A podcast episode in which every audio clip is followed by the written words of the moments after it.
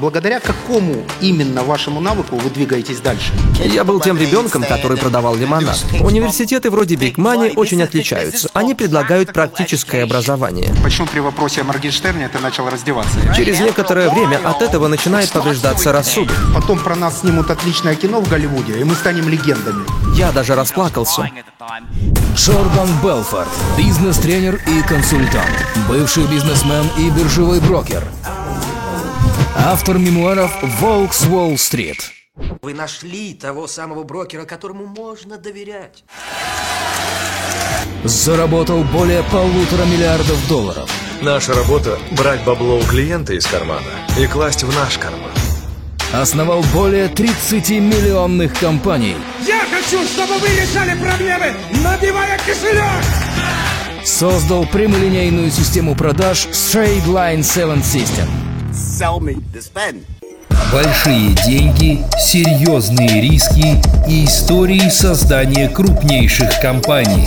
Проект Big Money от Евгения Черняка на Business FM. Приятно познакомиться с тобой. За ваше здоровье.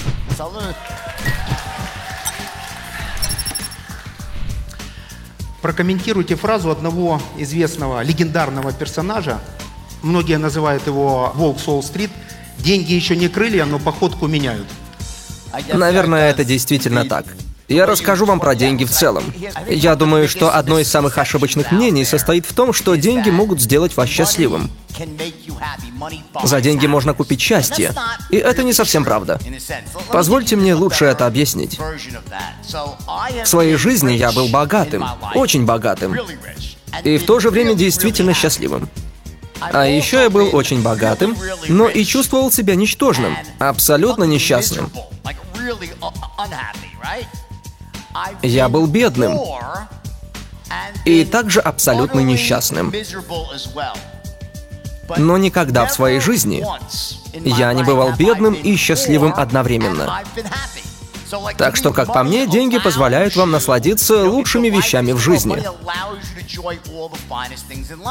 Получается, что когда вы зарабатываете деньги, это не только о том, как деньги меняют вашу походку и поведение. Они дают вам уверенность и позволяют показывать определенный уровень этой уверенности, куда бы вы ни пошли. Ведь деньги похожи на таблицу очков, которая показывает, что вы что-то сделали, и это было вашей победой в денежной игре. Вы заработали много денег, и от этого получаете определенную уверенность в себе, которая позволяет вам заходить в любое помещение и как будто излучать эту уверенность так, чтобы люди ее сразу ощущали.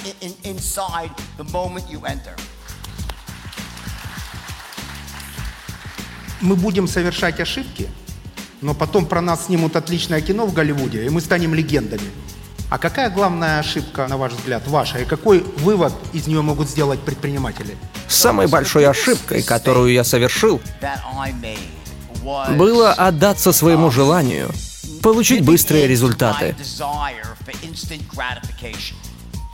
Я хотел заработать деньги быстро. Когда я слушал здесь этого мальчика, ему 12 или 13, правильно? Я понял, что он очень похож на меня, когда я был в его возрасте. Ну что, давайте я вам расскажу краткую историю успеха.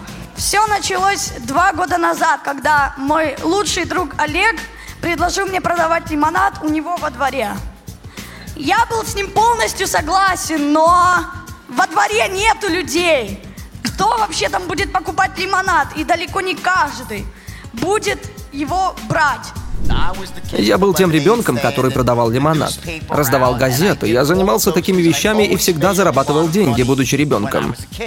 В возрасте 16-17 лет я зарабатывал много денег, продавая мороженое на пляже.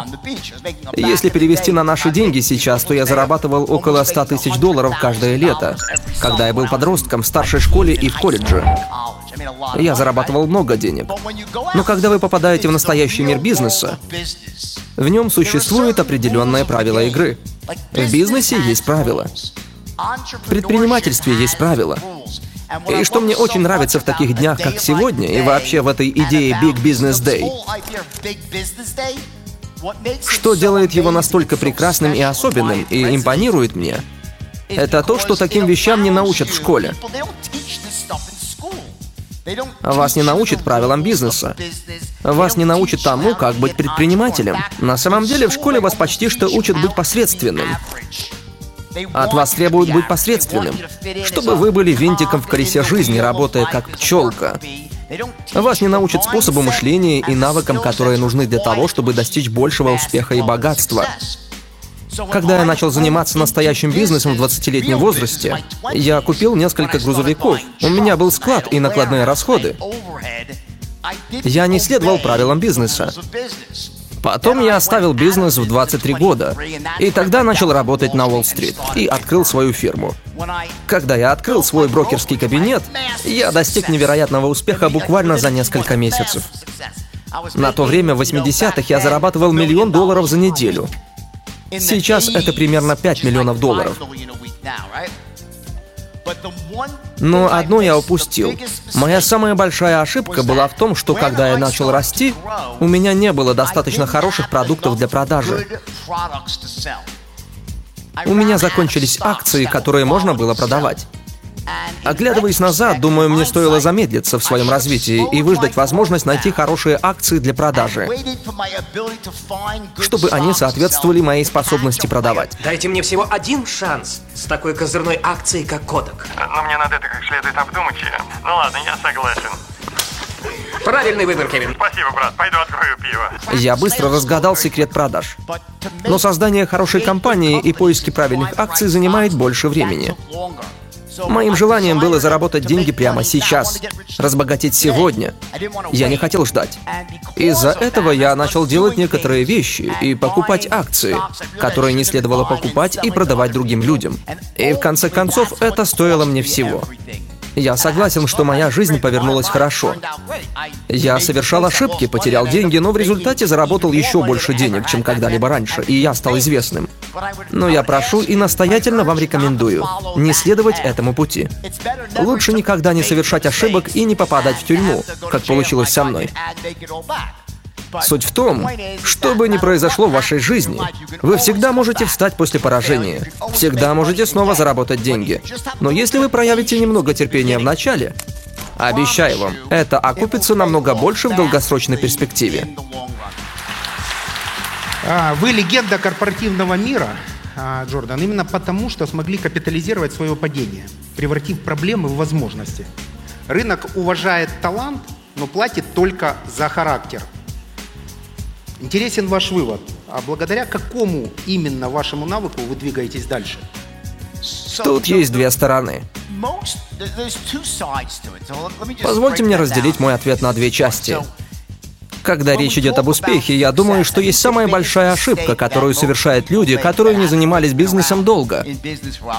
Успех. Есть два фактора. Способ мышления, внутренняя игра успеха. Это то, что происходит прямо здесь, между вашими ушами, перед тем, как вы выходите в свет и начинаете действовать, пытаясь построить бизнес, заработать деньги.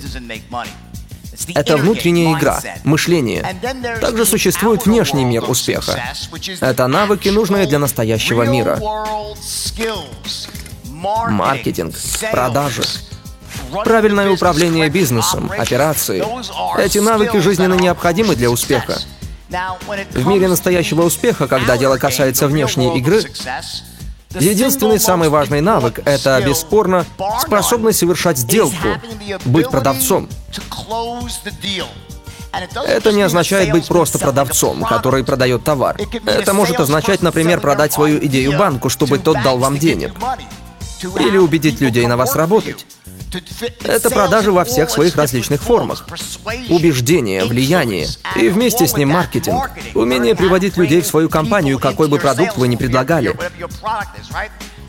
Во внешней игре моим самым сильным навыком является мое умение общаться. Объяснять свое предложение кому-то. Показывать ценность этого и убеждать людей захотеть быть частью этого. Купить, работать на меня, вложить деньги в это. Это внешняя сторона. Во внутренней игре, в мышлении, это стойкость. Вы должны научиться искусству быть стойким. Потому что я обещаю вам, если вы действительно идете в бизнес и занимаетесь им, Вы будете иногда терпеть поражение.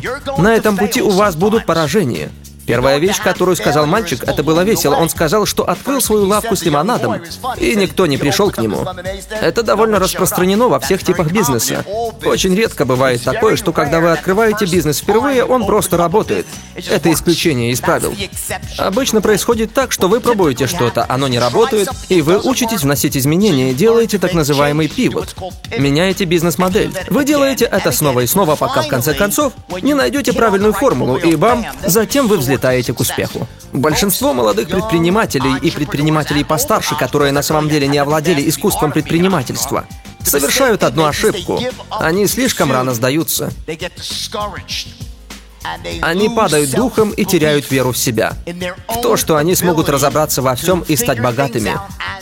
Первое, во внутренней игре нужно овладеть искусством быть стойким, не сдаваться. А во внешней игре научиться и овладеть навыком убеждения, влияния и общения. Ваша эффективность и работоспособность на начальном этапе, она как-то связана, буду говорить еще раз иносказательно, с ускорителями. Ну, вы же должны сделать какой-то вывод из того, что мы видели в фильме, что это неправильно или, возможно, это правильно. Никогда не повторяйте этого. Кажется, он имеет в виду кокаин.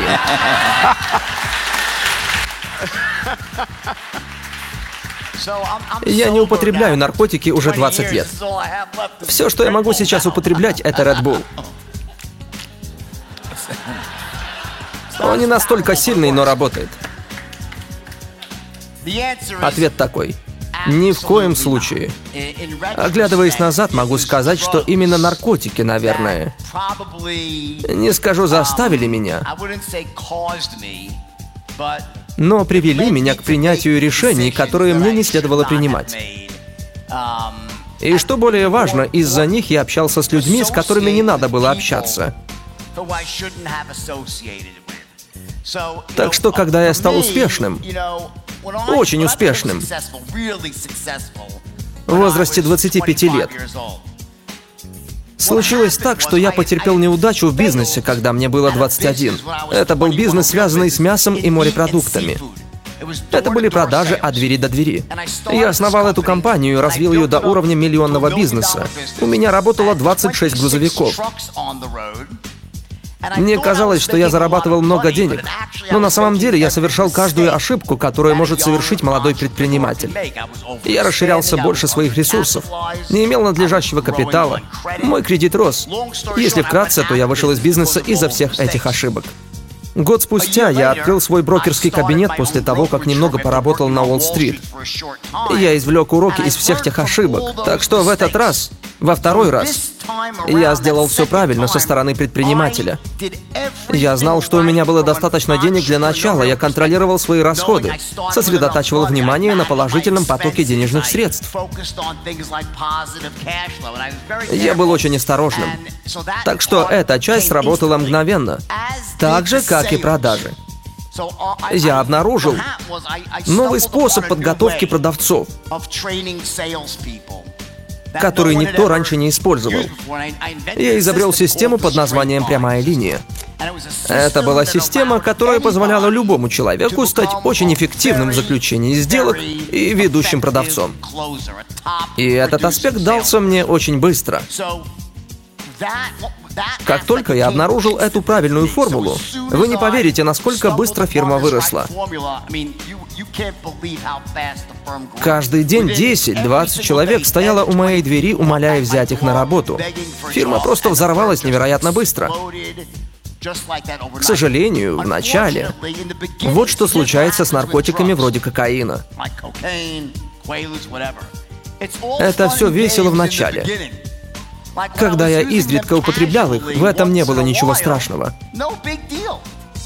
И знаете, я не скажу, что я против наркотиков. Много моих друзей до сих пор употребляют наркотики время от времени. Они употребляют раз в месяц, изредка. Но для меня это стало ежедневной привычкой. Я просыпался утром, употреблял хвалют и 2 гигантских дорожки кокаина. Через некоторое время от этого начинает повреждаться рассудок. Меня накрыло так сильно, что я открыл совершенно новую стадию. Стадию церебрального паралича. Я понял. Я же могу катиться, как колобок. Думаю, что если бы я не был настолько зависим от наркотиков, возможно, я бы никогда не передал контрабандой все эти деньги в Швейцарию. По сути, именно из-за этого я попал в неприятности, а не из-за акций. У меня были проблемы из-за денег, незаконно переданных в Швейцарию. Мои брокеры не втягивали меня в неприятности. Большие деньги, серьезные риски и истории создания крупнейших компаний. Проект Big Money от Евгения Черняка на Business FM. Сейчас побеждает не тот, кто знает, что делать, а кто точно знает, чего не делать. Можно в 3 ваших главных совета в панденомике. Это экономика, которая происходит после пандемии. 3 главных пункта, чего не делать в панденомике. Во-первых, я расскажу вам историю. Когда началась пандемия, я никогда этого не забуду. Раньше я путешествовал по миру и выступал везде, все время, без остановки. Я много денег зарабатывал на этом. Это очень прибыльное занятие. И я обожаю, думаю, вам это видно. Я очень люблю говорить. Особенно, когда я начал говорить с вами сегодня. Я просто не могу закрыть рот. Я люблю говорить. Я чувствую себя самым счастливым, когда я на сцене. Я люблю учить людей, наставлять людей. И, в общем, я люблю людей. Я общительный человек, верно? И за одну неделю, я увидел, как этот бизнес полностью был уничтожен. Он исчез, пропал. То, что приносило мне $10 миллионов каждый год, просто исчезло. За несколько дней все отменили свои мероприятия. Я был в шоке. У меня была большая команда, большие расходы. И что я сделал? Я не попал в ловушку, в которую попадают и попали многие люди. Я не сел там и не сказал «ладно». Я не сказал себе, что я спикер. Я работаю в этом бизнесе, я пережду. Потому что люблю это, нет. Я сразу же посмотрел на то, каким мир стал, а не то, каким я хотел, чтобы он был. И я изменил свой подход. Я сделал поворот и начал делать то, что, как я думал, принесет намного больше денег в этом новом мире, в котором мы живем, с другими правилами и парадигмами. Есть вещи, которые мы делали 2 года назад, и бизнесы, которые я бы начал тогда, и к которым я в английском есть такое выражение, не прикоснулся бы и 10-футовым шестом сейчас. Так что первое, в каждой индустрии вам дует либо встречный ветер, то есть против вас, либо попутный ветер, который подталкивает вас вперед. Мой совет таков. Перед тем, как погрузиться в какую-либо индустрию или бизнес, спросите себя, будет ли ветер встречным или попутным. Есть старая пословица: «Приливная волна поднимает все корабли». Делаю ли я то, что будет в тренде? Иду ли я в правильном направлении? Сейчас я рассматриваю вещи, которые предполагают онлайн-доставку, работу из дома, маркетинг, который в большинстве своем связан с дропшиппингом. Есть пути, которыми сейчас можно идти и получать выгоду из этого нового мира, из-за того, что случилось в связи с пандемией. Кажется, произошла некая смена парадигм. Я не думаю, что мир вернется в прежнее положение. Наверное, появился новый способ существования вещей. В какой-то мере это даже лучше. Легче зарабатывать деньги. Так что первое, я концентрируюсь на сферах, которые приносят прибыль, благодаря происходящим переменам. Это первое. Отвечая на вопрос, скажу, что я бы не подался в индустрию, в которой я столкнулся бы с сильным встречным ветром. Это будет слишком сложно, потому что все идет против меня. Но есть люди, которые считают себя очень умными. Они собираются тяжело работать, и в итоге им удастся заработать деньги. лучше я окажусь в ситуации, которая будет меня подталкивать, а не толкать назад. Это первая вещь. Второе — это то, что я всегда ищу бизнесы. Для меня лучшими бизнесами являются те, которые можно быстро расширить, без нужды полагаться на других людей. Спросите любого владельца бизнеса, даже самого лучшего. В чем его самая большая проблема? Найти хороших людей, верно? Это всегда найти хороших людей. Не могу даже сказать, сколько людей говорили. Как твой бизнес? Все отлично, но все рабочие идиоты. Это очень распространенная проблема. Очень сложно найти хороших людей, готовых на вас работать. Если бы я выбирал индустрию, я бы не пошел в бизнес, который может расти только за счет добавления других людей. Мне нравится использовать технологии или систему распределения. То, что поможет мне расширить бизнес, не привлекая множество людей. Сейчас, особенно в Штатах, никто не хочет работать. Невероятно. Вы знаете, да? Вы ведь тоже из Штатов. У вас там тоже бизнес. Никто не хочет работать. Государство всем просто так раздает деньги. Так что если ваша деятельность разворачивается в индустрии, где вам нужны люди, вам будет непросто. Я бы не выбрал для себя индустрию, в которой для роста необходимо нанимать больше сотрудников. Это второй пункт. И третья вещь, которую я бы однозначно избегал, это бизнесы, которые по самой своей природе создают большой отрицательный финансовый поток. Мне нравятся бизнесы с положительным финансовым потоком, чтобы мне не приходилось постоянно доставлять деньги из своего кармана. Например, у вас может быть крутая идея, но есть поговорка «деньги всему голова». Деньги — это ключевой фактор. Есть отличные бизнесы, но чтобы их вести и развивать их, нужно много денег. Нужен большой капитал. Это обусловлено самой природой бизнеса. Например, такое явление прослеживается в онлайн-бизнесе, в платформах. Или в ситуациях, где продукты практически отдаются бесплатно. Потому что сам пользователь является вашим продуктом. Мы стремимся привлечь пользователя. Очень часто бывают такие модели бизнеса, в которых нужно предоставлять продукт бесплатно, а уже позже в процессе придумать, как это все монетизировать. Одни из величайших компаний мира построены на этом принципе. Например, Google, Facebook. Они какое-то время ничего не зарабатывали. Они сперва накапливали большую базу пользователей. И понимаете, это нормально, пока у вас есть доступ к капиталу. Так что вам придется трезво оценить себя, прежде чем вступить в подобный бизнес. У вас может быть гениальнейшая идея.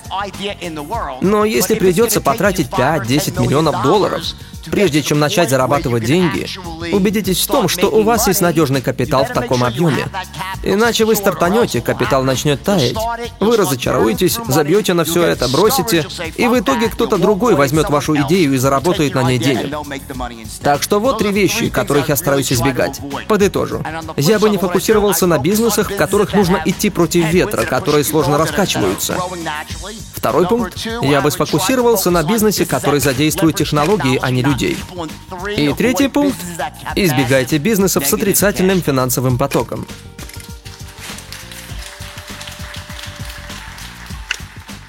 Кого знаете из украинских предпринимателей? Забавно, но я не знаком с украинскими предпринимателями. У меня есть друзья-украинцы, которые переехали в США. Один из самых близких моих друзей — украинец. Его зовут Илья. Он из Украины, и он набирает на работу огромное количество инженеров из Украины. В Украине, похоже, блестящие программисты. У вас тут много крутых кодеров, которые могут писать программы.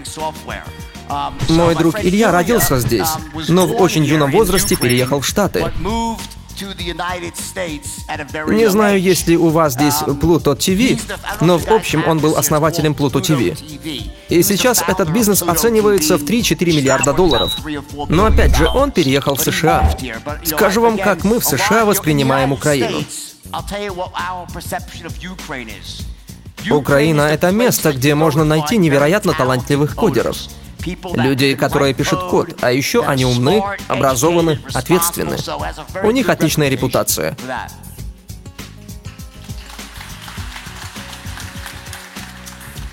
Я могу перефразировать, что из Украины вы не знаете никого, к сожалению.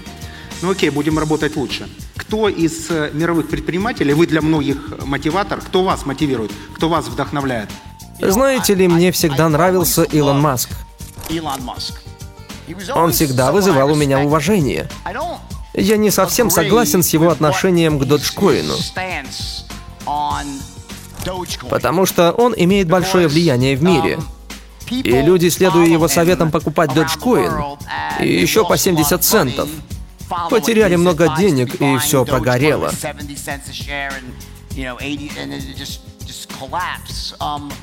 Но в остальном я с уважением отношусь к Илону Маску. Он будто квинтэссенция предпринимательства. Он сделал состояние, будучи одним из основателей PayPal.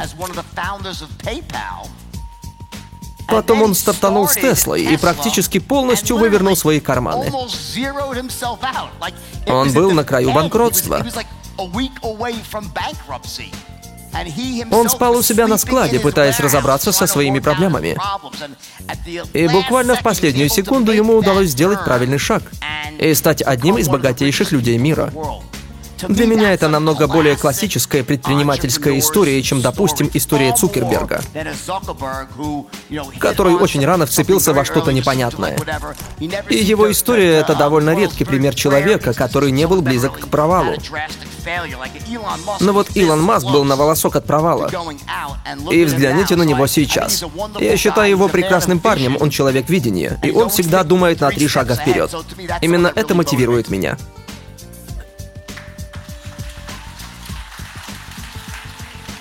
Заговорили о Илоне Маске, и в этом контексте вопрос. У каждой эпохи есть свой биткоин.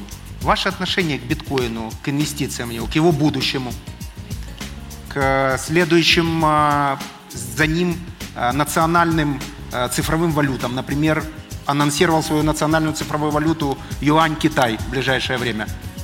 Я очень оптимистично настроен насчет криптовалюты. Думаю, что у криптовалюты большое будущее. Но я советую быть очень осторожным, потому что есть 2 типа криптовалют. Есть легитимные криптовалюты. И коины, и токены. Между ними есть небольшая разница, но и те являются криптовалютой. Итак, коины или токены, да? И есть 1 тип валют, которые легитимны, за которыми стоят реальные технологии. Что-то интересное и уникальное. Или же у них есть применение. Например, Ethereum.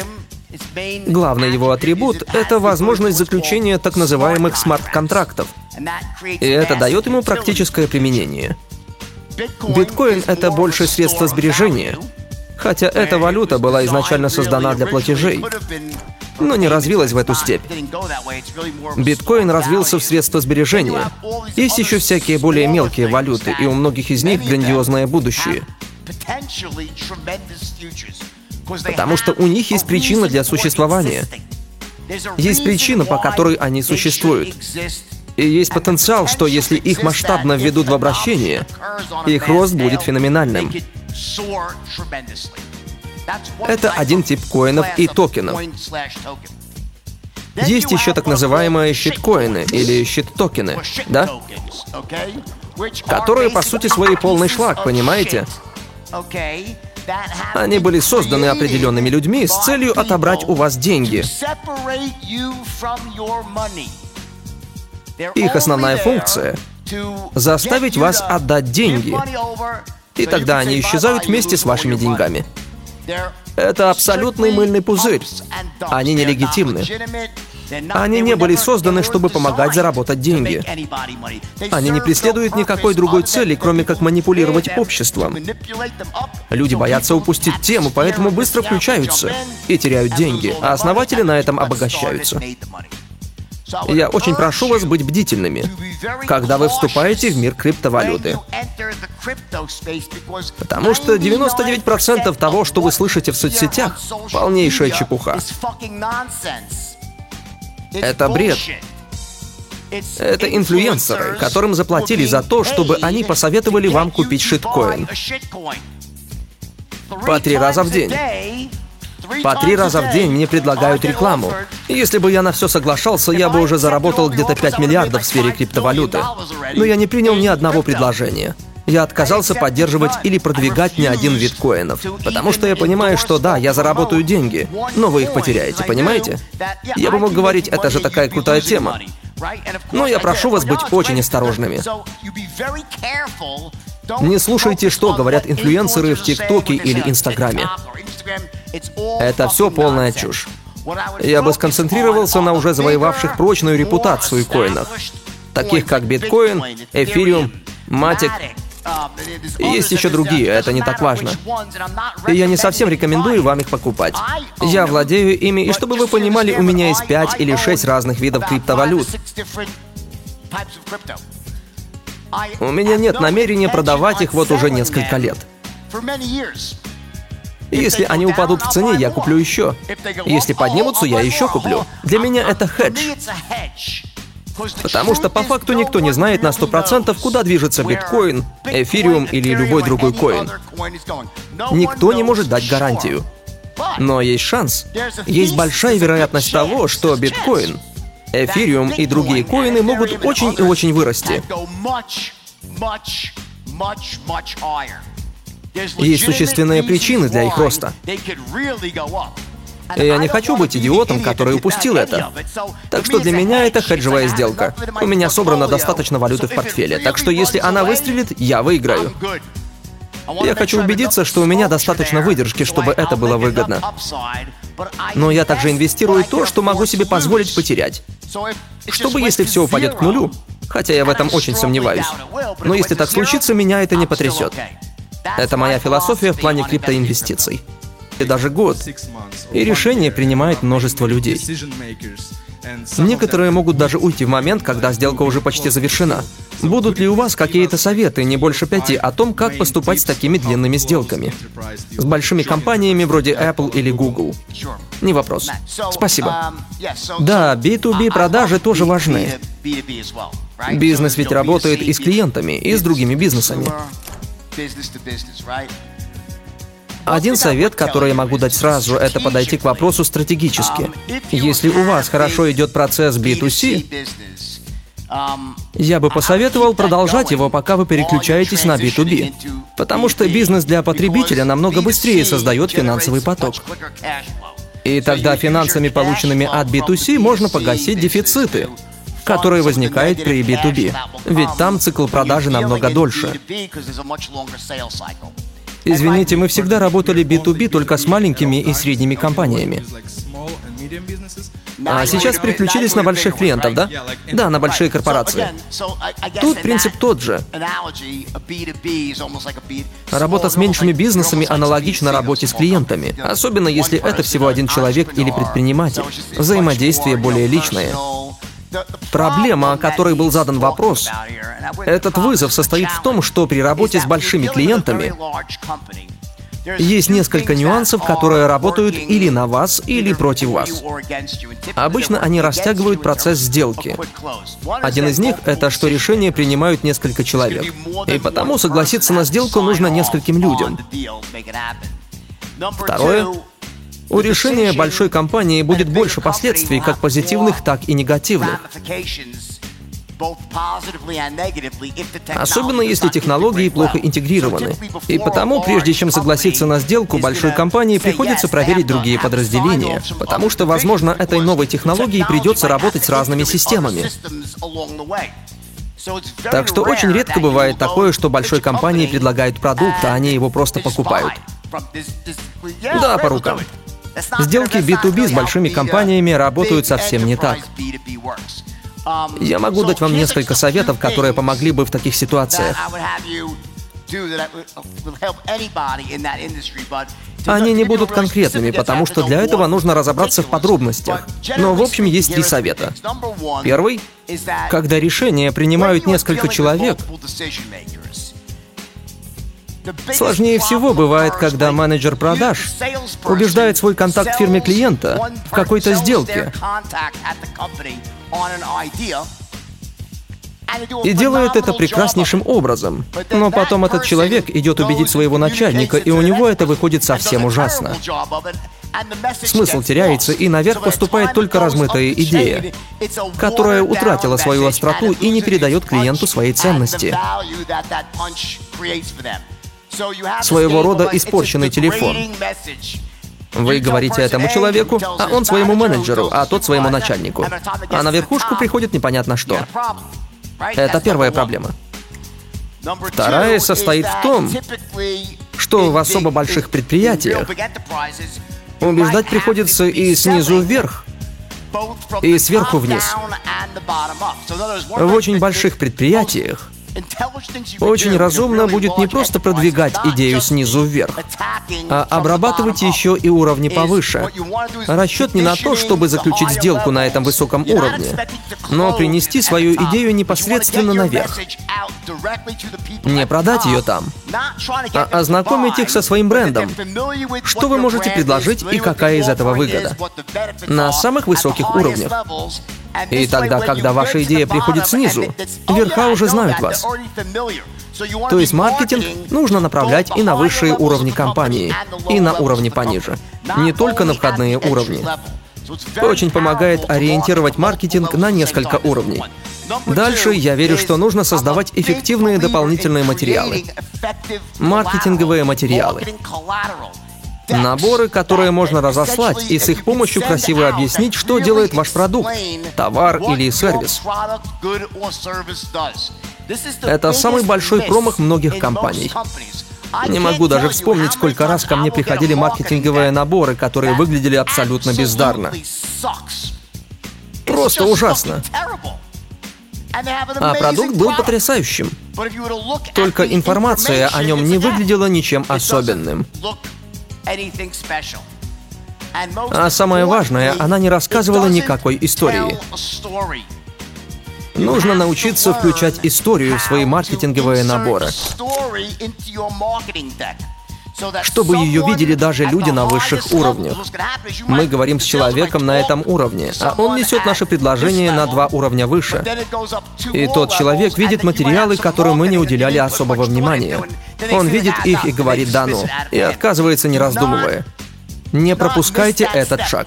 Создавайте материалы для маркетинга. Такие наборы, которые по-настоящему расскажут вашу историю. Что вы способны сделать? Это ваш сильнейший инструмент. Ведь таким образом вы делаете этот контакт собственным маркетинговым агентом. Они становятся вашими агентами в той компании. Они защищают ваш продукт. И потому точно так же, как вы снабжаете своих людей материалами, которые они потом показывают своим контактам.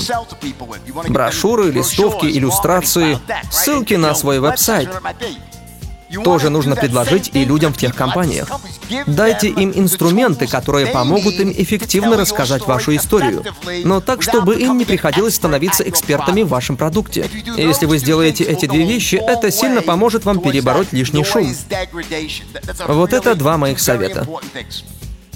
Понял, спасибо, это сильно. Пожалуйста. Давайте послушаем эту симфонию. Первые 50 лет все мужчины подростки. Наверное, вот это моя любовь. Потому что если что-то не то, я куплю. С самого начала нужно делать все легально. Какой оборот компании? Перескочили за $1 миллион. У меня для Джордана короткий блиц. Попрошу отвечать очень коротко. Это будет сложно. Что важнее, дисциплина или мотивация в достижении результата? Мотивация. Мотивация. Ты считаешь свою жизнь яркой, успешной? Красивой, правильной. Сейчас? Да, лучше некуда. И последний вопрос. Ты посоветовал бы прожить такую жизнь своим детям? Нет.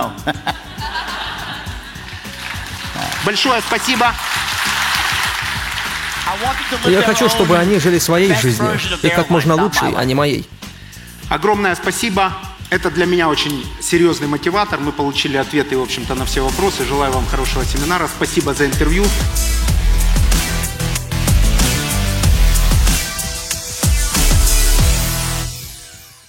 Большие деньги, серьезные риски и истории создания крупнейших компаний.